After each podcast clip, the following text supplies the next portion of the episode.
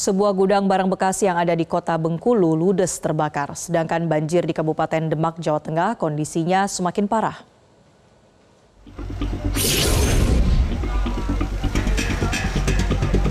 Sebuah gudang barang bekas yang ada di Kota Bengkulu ludes terbakar.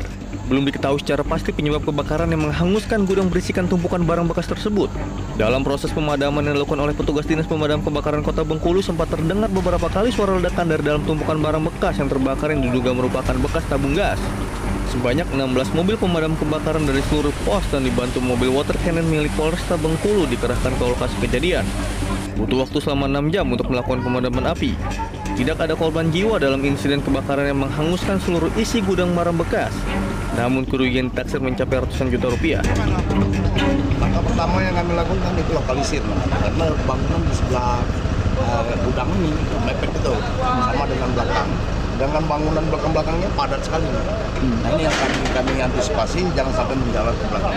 Pak, tadi ada beberapa kali suara ledakan itu, ledakan apa itu Pak dari dalam itu Pak? Di dalam ini banyak tabung yang tinggi itu, banyak. Ya, oh. Tabung-tabung banyak di dalam. Itu tabung gas macam itu ya? Ya, kemudian apa namanya koran, hmm. kertas, apa namanya kardu, semua biasa di dalam.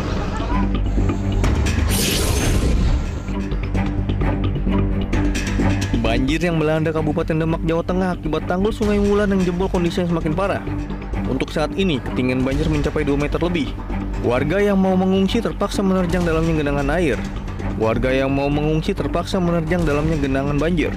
Salah satu warga bernama Suripto mengatakan dirinya bersama warga lain berjibaku menyelamatkan keluarga dan harta bendanya dari kepungan banjir.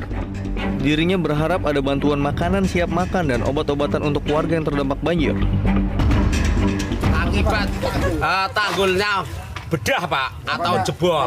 Mulai pagi kita mengantisipasi keluarga, terutama tetangga dan masyarakat, khususnya anak-anak dan orang-orang tua Pak. Mulai pagi sampai sore ini belum makan Pak, cuman adanya air putih Pak. Terus ini untuk ketinggian banjir berapa Pak di rumah Pak? Ya sekitar satu setengah meter Pak. Satu setengah meter tuh yang di sini Pak. Ya. Kalau yang di sana dua meter setengah.